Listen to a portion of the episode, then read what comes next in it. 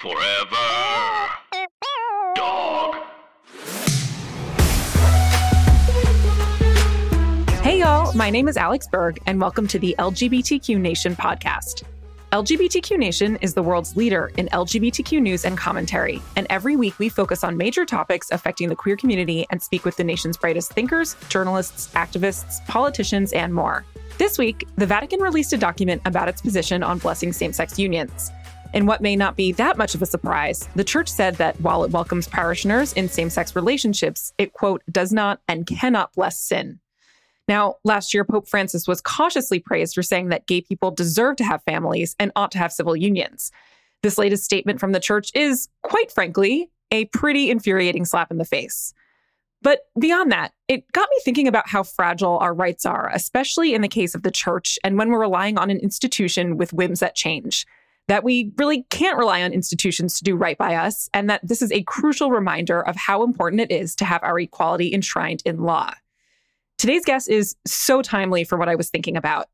Jim Obergefell was the lead plaintiff in the Supreme Court case that made marriage equality the law of the land in the US. And now he's joined Family Equality to fight for LGBTQ people to build the families that we want. This week, he'll be joining me to discuss the latest battles for queer and trans people who want to adopt and foster children and why we need protections further codified to ensure that we can do so. But first, as usual, there was a lot of news this week.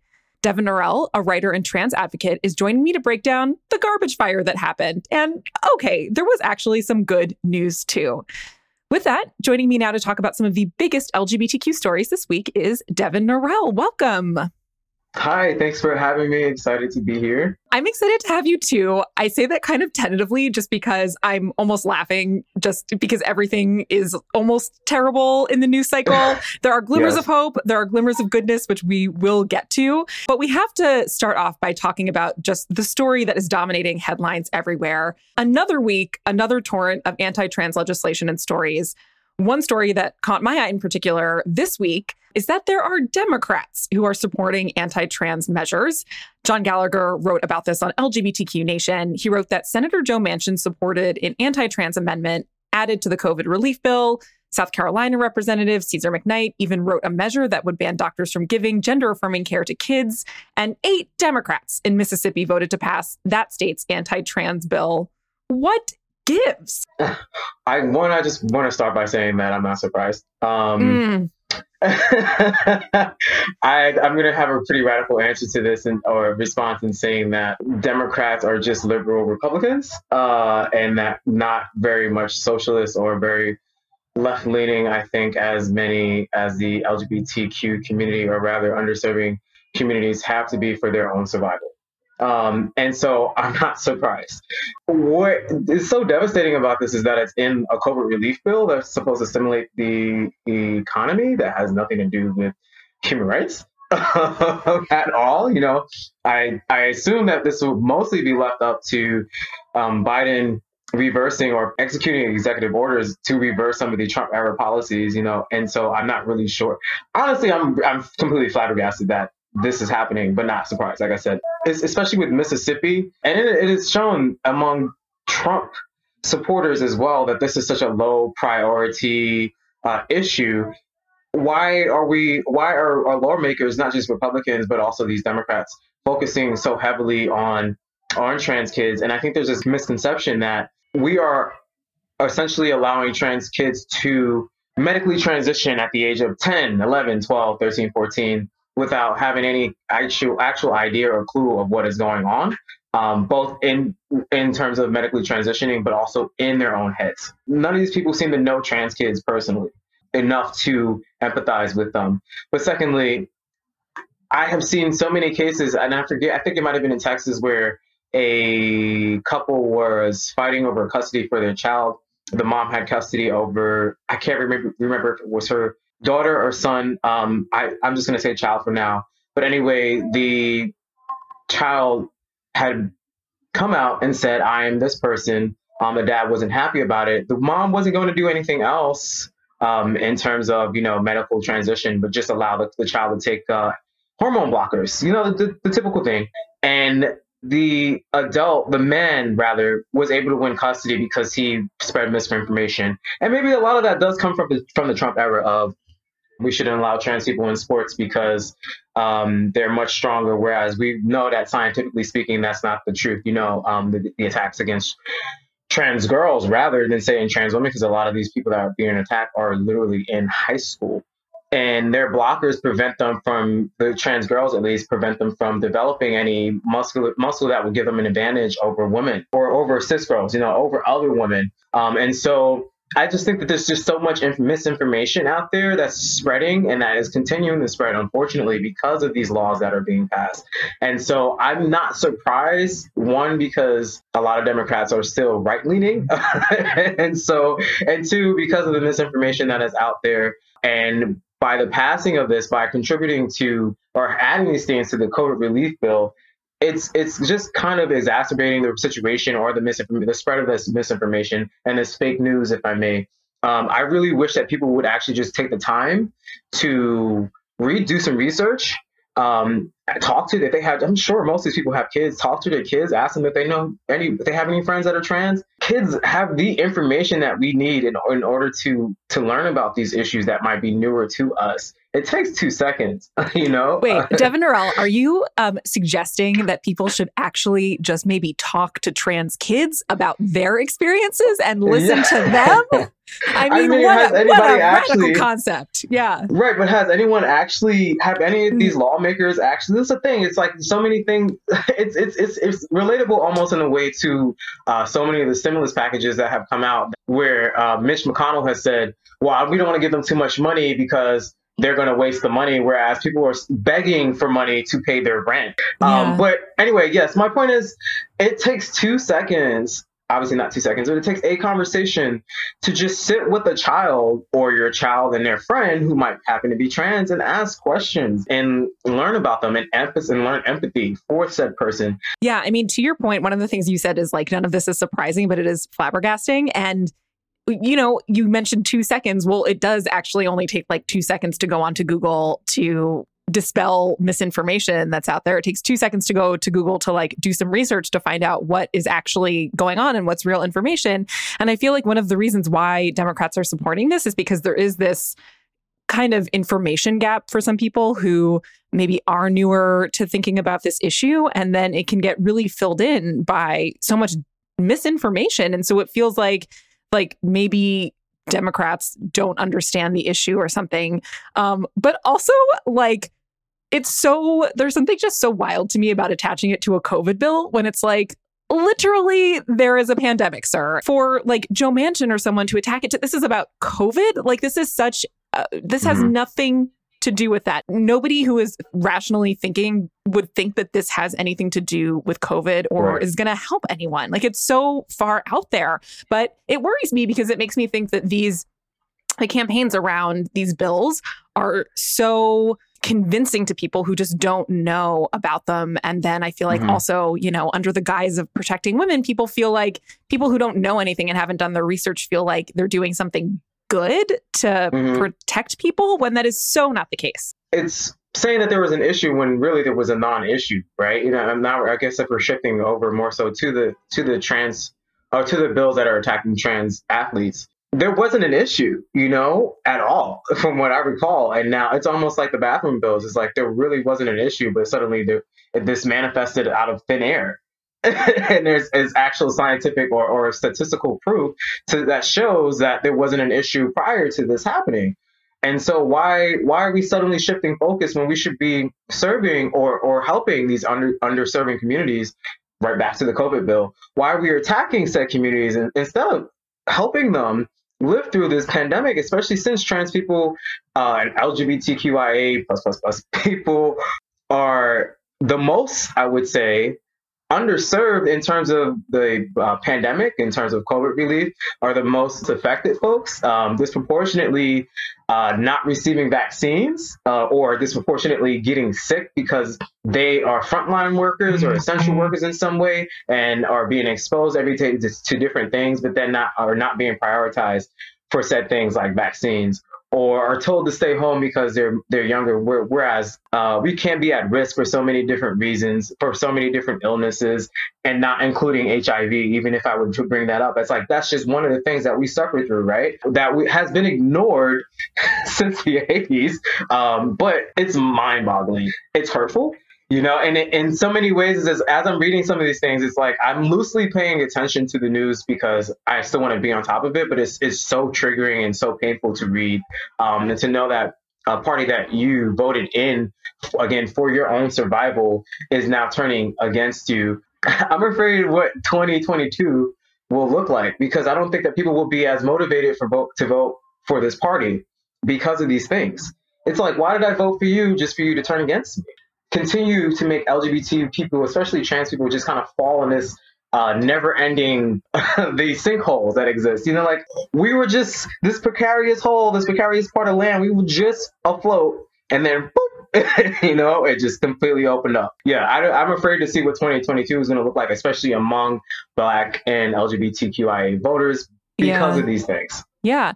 Um, it's interesting because GLAAD is tracking all of the actions that the Biden Harris administration is taking for LGBTQ people. They've delivered 24 executive actions so far. How would you like to see them respond to all of these anti trans bills? Have there been any actions so far that jump out to you? You know, because a lot of things are focused on sports, but again, like uh, these things can trickle into so many other realms of life for me, from day one, when Biden signed an executive order that essentially asked all federal institutions to recognize the Civil Rights Act as enacted in June 2020. Like, what year is it? I mean, I'm, I'm literally lost somewhere in the time space continuum because of the last four years and the pandemic. I mean, I'm just, you know, I, who knows? Right. Yes. I'm, to- exactly. I'm told it's 2021, but yeah. it's 1902 at this point. Yeah, but anyway, um, th- that to me is one of the most significant things that, um, obviously the appointments that he's made are great, but that's mm-hmm. to me one of the most significant things. I mean, that ruling in general is super significant because it's saying not only are we covering both gender and sexuality under this act that was in that was put into place almost what was that 1960s 50s almost 70 years ago now Biden is saying, okay, we need to take this ruling and apply it to all federal institutions. So healthcare, right? So that's reversing Trump's stance on uh, protections of healthcare and housing. Um, I think one of his appointees already mandated that the they follow the policies that were put in or follow the Civil Rights Act within housing. I think I read that recently. I can't remember what what the name of the appointee is. In housing and healthcare, and hopefully soon to come in food security. And it would be nice if that was applied to institutions like welfare for the people that need it. And so to me, I think that's super important. I mean, in general, the ruling was was crucial because it would have eventually, even under Trump, trickled down to all of these things without Biden. But because Biden is here and is saying that we need to implement this ASAP, I feel more comfortable knowing that now. Mm-hmm. And so mm-hmm. I think that is, uh, oh, sorry, and education is the other thing that I missed. And again, if you're applying this within education, then at some point, these bills will have to go away mm-hmm. because they would be declared illegal based upon the Civil Act. I think, if I remember correctly, I did read something where someone within the Biden administration mentioned that this is possibly illegal because of yeah. the Civil Rights Act. Mm-hmm. Uh, and so that's that's for me again, like that executive order for me is where I'm kind of leaning and what I'm kind of focusing on because yeah. I think that can like do away with what's happening. Yeah. I mean, the news cycle is rough for sure. I really hear you on needing to keep some space and distance and, you know, why it's so upsetting. One of the things that th- this all made me think about is just how we're we're on such a roller coaster in terms of we've seen these great strides for LGBTQ people and also invisibility, and then at the same time, um, you know, all of this really retrograde legislation. And Elliot Page recently opened up about identifying as trans, is on the cover of Time magazine, and he in the story he talked about finally feeling like himself, and also some of those perils of visibility. Like one of the things he said that was that when he opened up about his story that he uh, expected he would get an outpouring of support and then at the same time, an outpouring of harassment, essentially. One of the things that I was struck by is that there was a scholar quoted in the story who talked about the visibility gap for trans men and trans masculine folk in Hollywood. I thought that that it, it was you know nice to see that covered in Time magazine, right?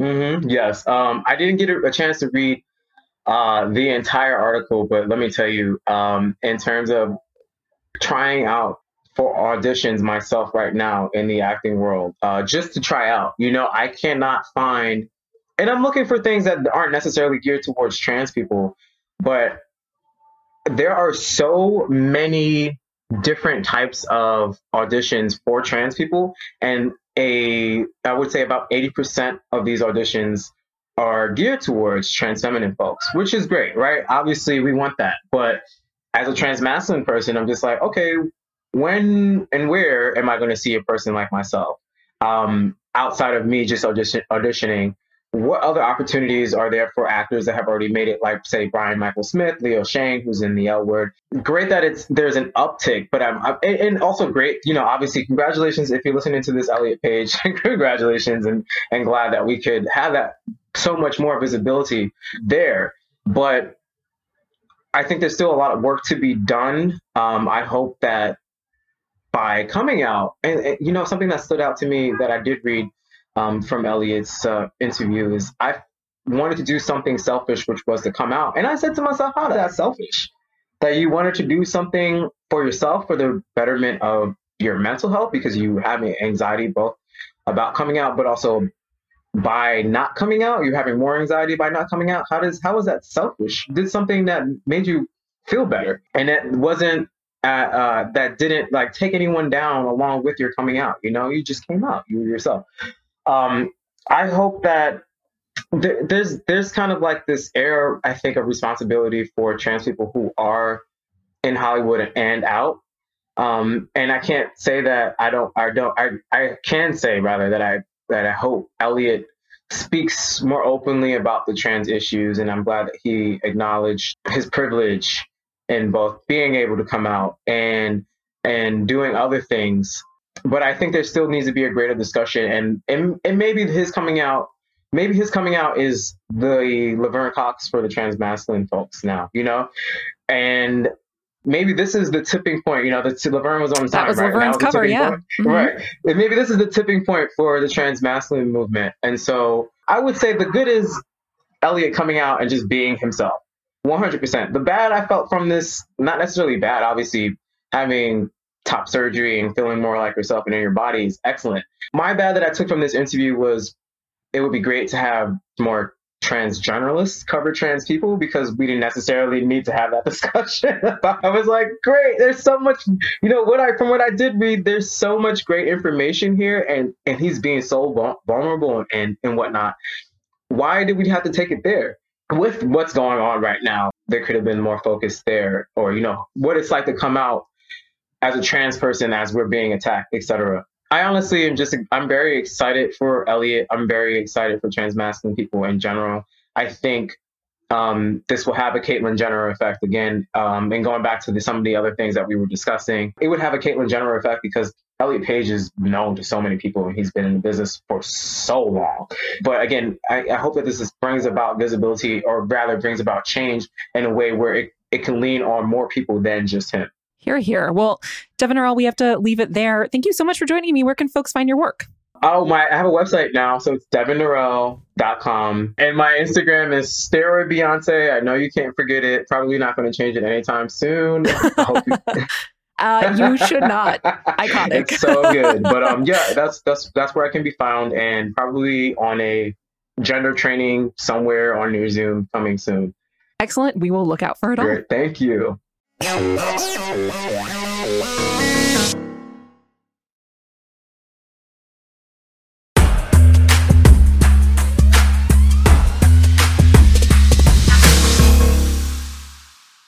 My next guest really needs no introduction. Jim Obergefell was the lead plaintiff in the Supreme Court case that made same sex marriage the law of the land, and now he's joined the organization Family Equality to continue fighting for LGBTQ people. Welcome, Jim. Thanks, Alex. It's great to be here. It's great to get to chat with you. And I, I kind of just want to jump right in. How has your life changed since you won your Supreme Court case in 2015? How did you land at Family Equality? Well, I think the short answer is my life changed completely. You know, the past seven years, and I say seven, eight years from the time our case started in Ohio in 2013, you know, I left the corporate world. I became this household name and face related to marriage equality. I became a speaker. I launched a wine label. So my life has been completely different from what it had been before. And I found over the past several years, I started to feel like I needed to be more focused in my activism and my advocacy. You know, I was doing everything on my own, just whatever interested me, what sounded fun. So in the midst of this pandemic, I thought, perfect time to find a job. So I started, and I'm one of the lucky few that actually did find something during the pandemic. And family equality came up as an opportunity. And I thought, well, this is perfect. To me, it just felt like the perfect continuation of what I had started fighting for yeah. in our case, fighting for our families. So this was an easy decision for me to make. And it just feels really good to be fighting for our families. That's so interesting. So when you say that you wanted to get more focused in your work, was it kind of like you were getting a lot of like speaking opportunities type of thing and then, you know, you kind of decided to hone in on what is the next step for the work that you were doing? Right. I was doing a lot of speaking and and that's still part of my life. I think that will be part of my life for good. Probably not as constant as it was for the first three to four years after the decision. But I realized, you know, if an organization said, Hey, Jim, can you do something to help us? I was happy to do it. Mm-hmm. But I found personally, I needed a bit more structure in my life. And part of that is being dedicated and focused on one organization. So that was really a big part of it for me, finding more structure. But it was also important for me to find something that I could focus on and dedicate my efforts towards something that was really important. So family equality just met all of those needs. Now, we're going to talk about um, all the issues that you're working on with family equality, but I think I would be remiss if I just glossed over the fact that you mentioned wine label. What is this wine label? What are you doing with wine? I mean, to me, I'm like, that is the pandemic job. Well, I have to say, that has been a whole lot of fun. You know, I've always enjoyed wine, I've been a wine drinker never incredibly knowledgeable about mm-hmm. wine, but what year is it? 2021 six years ago this month i got a phone call out of the blue from a man named matt grove who's not my business partner and he had been in the wine business for a couple decades and he was thinking about doing a wine to honor his aunt. And his favorite aunt worked for nbc in new york wow. in the 70s and she got tired of the limits on her opportunities huh. and on her pay. She ended up filing and leading the first major class action lawsuit wow. for gender pay for gender pay and opportunity in the workplace, and she won. So wow. she's deceased, and he wanted to do a wine to honor her. But then our case hit the news, and he realized his ex-wife and I had a friend in common.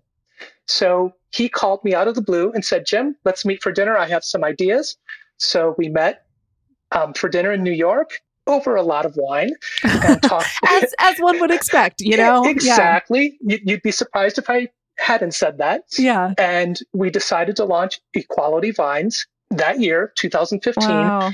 And we're the world's first cause based wine label. So mm. every wine we release is tied to an organization fighting for equality.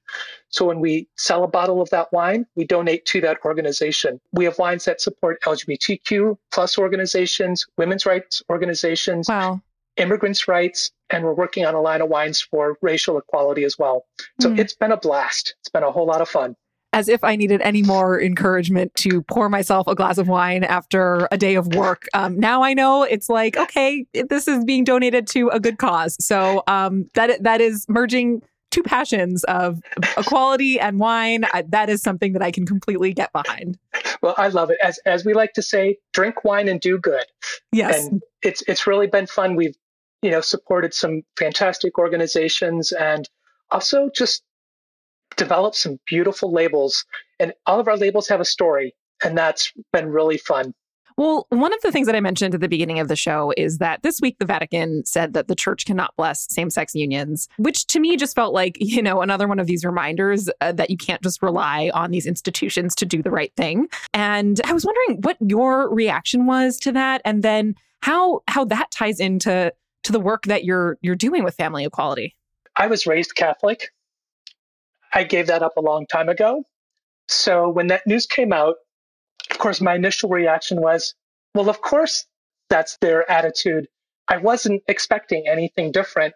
And, you know, in a lot of ways, that announcement changed nothing because it isn't like you can go to a Catholic church currently and get married if you're a same sex couple. And regardless of all of the kind of nice things the Pope has said about the LGBTQ plus community over time, it was clear we are still not considered equal to straight people. So it didn't surprise me, but it angered me because I have dear friends who still are Catholic, who are LGBTQ plus, and just knowing the harm that this statement and the church's attitude towards this community does to those people, as well as anyone who might be looking for a faith home, it's out of touch. I mean, Catholics in America are the majority support marriage equality. They support the LGBTQ plus community. So the church in Rome is just out of touch with reality. It's out of touch with the people in the pews. I mean, that's such a good point. And I think you, you said it so diplomatically that the Pope has said some nice things, but, you know, saying nice things doesn't necessarily amount to actual systemic change. Correct. And, you know, it's it's just harmful and hurtful. And it really speaks to one of the biggest challenges that we have in our community, and it's something that with family equality we continually work work toward, and that's dealing with religious refusal. And I refuse to say religious freedom because what these organizations, what these people are demanding is not religious freedom. It's the right to discriminate against people who don't believe the way they do. That is not religious freedom. That's religious refusal.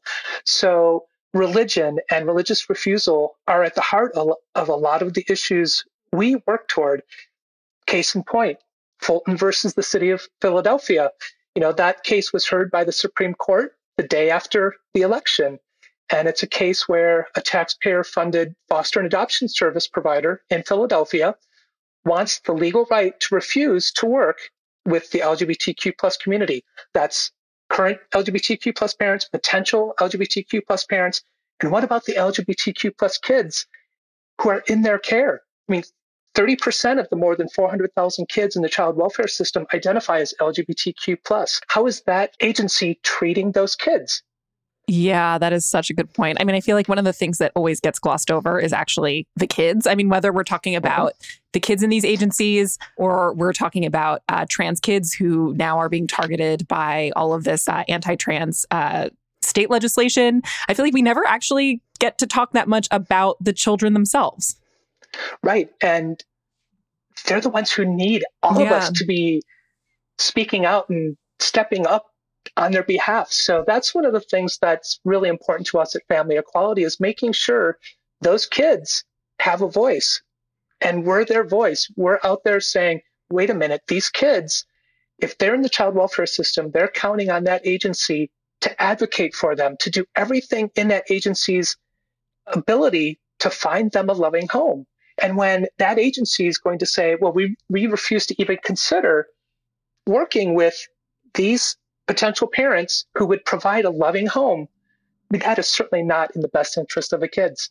Yeah, seriously. I mean, do you think that people are thinking about that? Like, I, I feel like a lot of times, you know, there's a lot of focus on the couples, which is incredibly important, who are trying to adopt and foster these kids. But do you think that the public is understanding that, like, if they're treating LGBTQ adults this way, like, can you imagine the kids that are in the care?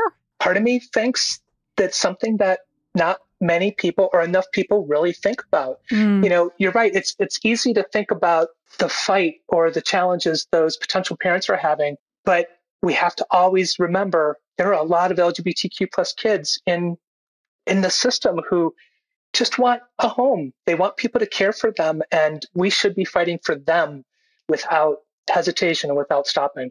Yeah, to your point earlier about how these are not religious freedom bills, uh, one of the biggest things I think about with that word refusal is that you're refusing getting these kids into a home with loving parents. It is refu- what is freedom about that? I mean, there's nothing free about that. And and to me that is like the, one of the most upsetting things that I think about, you know, when I think of my own my own wife and, you know, eventually we want to have a kid, I think about all the other LGBTQ individuals I know who want to build their families and it's like they're the most wonderful people who are so intentional about thinking about building their own families. And there's just such a, a sadness there thinking that, you know, people can't build the families that they want in that way. Right. It's it's harmful to so many people and those kids. And you know, it's been proven that LGBTQ plus people are much more likely to adopt those harder to place kids, sibling groups, kids with mental or physical challenges. They are much more likely to adopt or to foster those kids. So those agencies are right from the top saying, yeah, we don't care. And that's devastating. Yeah, absolutely. And one of the things you mentioned is the Fulton versus Philadelphia case. I mean, is that typical of the kind of work that you're doing and the kind of discrimination that y'all are addressing at Family Equality? What kind of discrimination, laid out for our listeners, what kind of discrimination are you seeing LGBTQ families facing today? Well, definitely. Fulton is a perfect example of that. And that's that illustrates the, the discrimination our community faces in adoption and service providers. But it also relates to the issues we have in surrogacy, in finding alternative reproductive technology providers who understand our community and are willing to work with us and to treat us equally and equitably. So those are issues, you know, those are not just attitudes, but it's also laws and policies. You know, just last year, family equality was very involved in the state of New York in helping them pass new legislation. It was a surrogacy law. And that's something that people don't realize, don't think about that. People who want to do surrogacy or other types of alternative reproductive methods, they face challenges under the law, in policies, and in person in those offices across the nation. So we work really hard on that. We're also very much involved in helping fight for the Every Child Deserves a Family Act, which would outlaw discrimination in the child welfare system, everything related to that. It would ban conversion therapy. So we're involved in that legislative effort. We're also working to help pass the Equality Act, which would update the 1964 Civil Rights Act to include sexual orientation and gender identity. So those are a lot of the things that we focus on, really all types of discrimination that we as LGBTQ plus families and kids in child welfare system might experience. I just want to say it's so nice to be able to talk about proactive things that everyone is working on right now. Um, with the first act that you uh, talked about, at what stage is that in at this moment? The Every Child Deserves a Family Act right now the equality act has taken precedence yeah. so that one's further along you know having been passed by the house i believe if i'm not mistaken it'll be introduced on the senate floor tomorrow sometime this week if i recall that correctly every child deserves a family act has co-sponsors it has support in the mm-hmm. house i don't know exactly what the status is on when that will be introduced i think a decision was made, a strategic decision was made. Let's focus on the Equality Act. Then we can go to the Every Child Deserves a Family Act. Yeah, that that makes sense. It, I know that the Equality Act is facing a little bit of an uphill battle uh, in the Senate, so we'll see how things shake out. One thing that I that I wanted to ask you as well, like thinking about Fulton, and you know when we might hear about this case, the Supreme Court has changed, uh, uh has evolved in a different direction um, since your case. How are you feeling about the the Fulton case? How are you feeling about the Supreme Court now? Well, I'd be lying if I said I were a big fan of the current makeup of the Supreme Court. You know, I do worry about our community. I worry about the civil rights of all marginalized communities under this the current makeup of the yeah. court. Mm-hmm. You know, it's it concerns me. Now, I will say I'm still stunned. You know, this is before Amy Coney Barrett joined the court, but I'm still stunned, happily so, that the Bostock decision came out the mm-hmm. way that it mm-hmm. did, and the fact that it was such a big majority on that decision. And that gives me hope. Mm, the fact mm-hmm. that that court, almost the same as it is today, could rule that sex discrimination includes discrimination based on sexual orientation and gender identity. That was such a momentous ruling and has application in so many things. So that gives me some hope. Fulton, I think a lot of us think in a perfect world, we would win and those adoption and service providers would lose. But I think a lot of us have this feeling that could potentially be a narrow loss for us, where it's very specific to that case and it's not creating necessarily the legal right everywhere to discriminate in the child welfare system. But I think a narrow loss isn't out of the question. Hmm. I mean, the Supreme Court really keeping me on the edge of my seat every single June. I'm like white knuckled, holding on for dear life, um, which made me think of when I learned about the SCOTUS decision in your case. Um, I was at my office uh, in a newsroom. I was sitting next to my lesbian work wife, you know, like but we had our little queer section of the newsroom. And, you know, just when that decision came down, literally just jumping up and everybody was applauding and screaming and like party time in the office. And uh, sometimes I feel like I want to whine that progress feels too slow. And then I have these other times, like when I think about that day and just like, of course i'm it wasn't this experience but for an onlooker and someone getting these things via breaking news feeling like the you know the flip of a switch just something changes in that moment that that i just couldn't even wrap my head around how quickly it feels like that can happen even though of course like this case happened over years and years and years and was you know a very uh, a big, big effort. But yeah, sometimes I, I want to whine, but then other times I'm like, whoa, my mind is completely blown at the pace of progress. You're not alone in that, Alex. I, I, I feel the same way. And, you know, for me personally, I still look at, you know, my experience from the moment we filed in federal district court to that Supreme Court decision was just shy of two years. And in the legal world and the Supreme Court world, that's lightning speed. So when I think of my experience in it, yes, it feels like it just happened like that.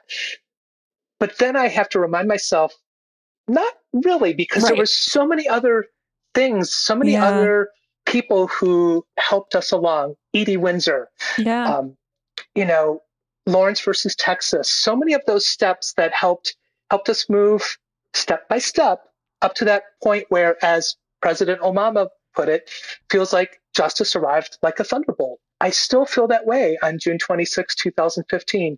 And I have to admit, even though from the moment we filed, I knew we were right, I yeah, refused yeah. to think we would lose. Did I think we would end up in the Supreme Court? No. But I just knew we were right. So I wasn't surprised in that, but it still feels so fast. Yeah. Like so yeah. many things changed. And then I also remind myself, yeah, it is fast because if we look at the fight the Black community has been engaged in to be treated equally for their civil rights, for their yeah. ability to be part of We the People. It's been going on a lot longer yeah. Yeah. than than it has for us. Yeah. So yeah, I, I think part of it is, you know, the LGBTQ plus community includes every other marginalized community yeah. out there. And I think that's part of what helped us move potentially a little more quickly because we had people from all groups who are part of our group fighting for us, speaking up. So I really do credit the diversity within our within our community for helping that along. Mm, yeah, I think uh, I, I really hear you on that point. And you said that you knew you were right from the jump. Do you consider yourself to be an optimist to keep on going after years and years pursuing this kind of work? I am innately an optimist. And I think I've, well, I know I've always been that way, but I also have to say 21 years with my late husband, John, did nothing but reinforce that and make that stronger because John was always an optimist. And he he was one of those people who could always maintain this perfect sense of calm no matter what was going on. And he helped me become even more of an optimist. So it has certainly helped me because there are always going to be setbacks but i just remind myself look what happened with me personally and the experience I had. A lot of good can happen no matter what awful thing is going on because there are few things I can think of worse than your loved one, your your spouse, your partner being diagnosed with ALS and dying. But an awful lot of good came out of it.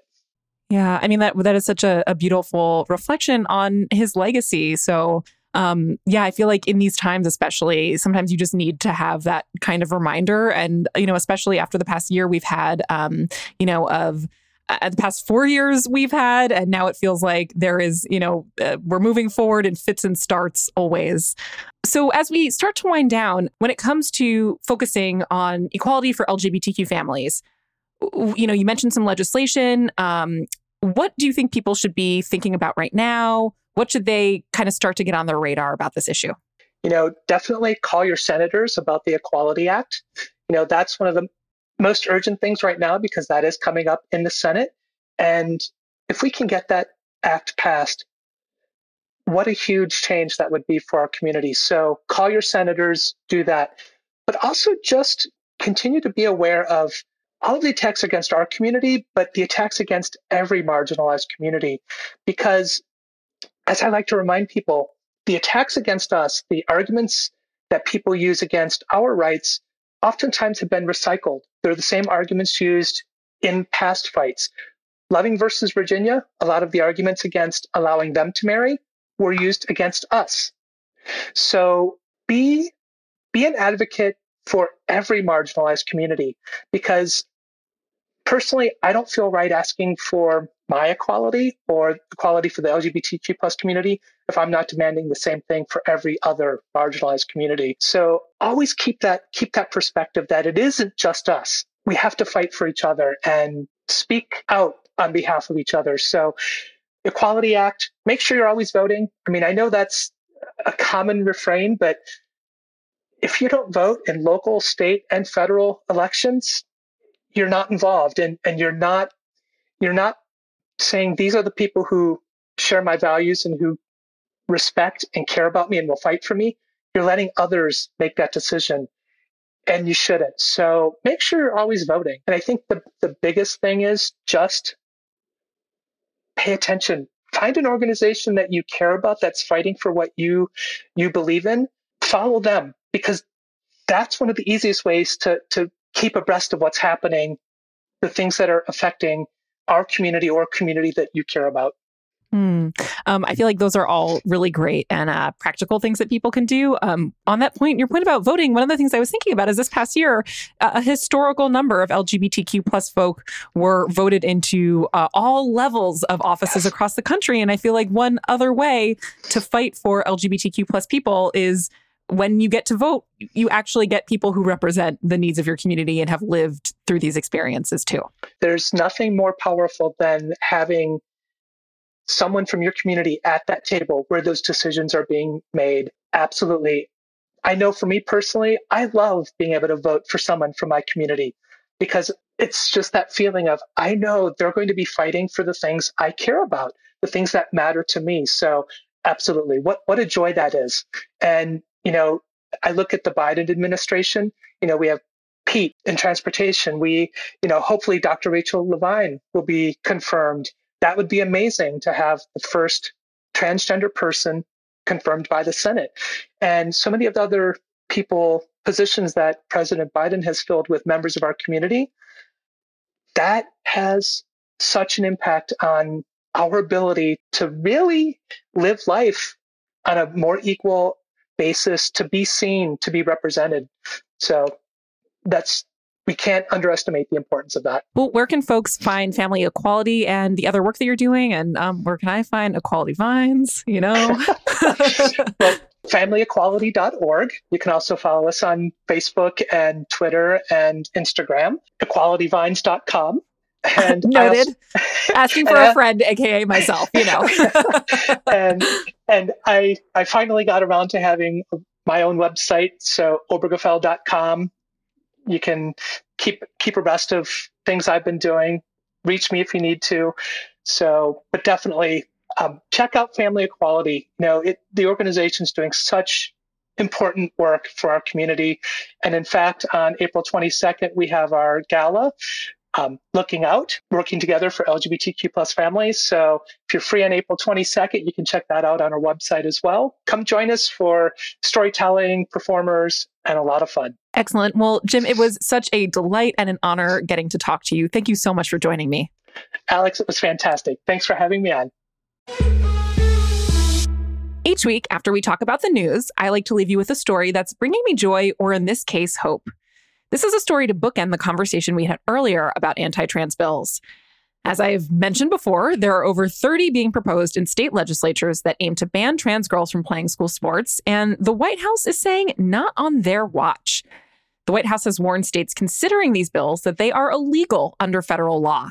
Press Secretary Jen Psaki said that, quote, the president believes that trans rights are human rights and that no one should be discriminated on the basis of sex. Not only is this the law of the land, it's his own deeply held view. It's just a breath of fresh air to hear that the White House staunchly backs transgender rights and is willing to acknowledge the dignity of trans people. This should be the minimum stance that all legislators take. But after the past four years, and as the Trump family still actively touts dangerous myths about trans people, it's heartening to know that the White House is taking this position, that it is clear, and states that are hoping to pass these reprehensible bills are on notice please make sure to support the LGBTQ Nation podcast. Subscribe, rate, and review our show right now on Apple Podcasts or wherever you get your podcasts. Five stars, please. And check out LGBTQ Nation every day at www.lgbtqnation.com. LGBTQ Nation has been a joint production between Forever Dog and Q Digital. LGBTQ Nation is hosted by Alex Berg, produced by Andrew McGuire, engineered by Katrina Henning, music by Gabe Lopez, executive produced by Joe Cilio, Scott Gatz, John Halbach, Bill Browning, and Melissa D. Monts. Forever.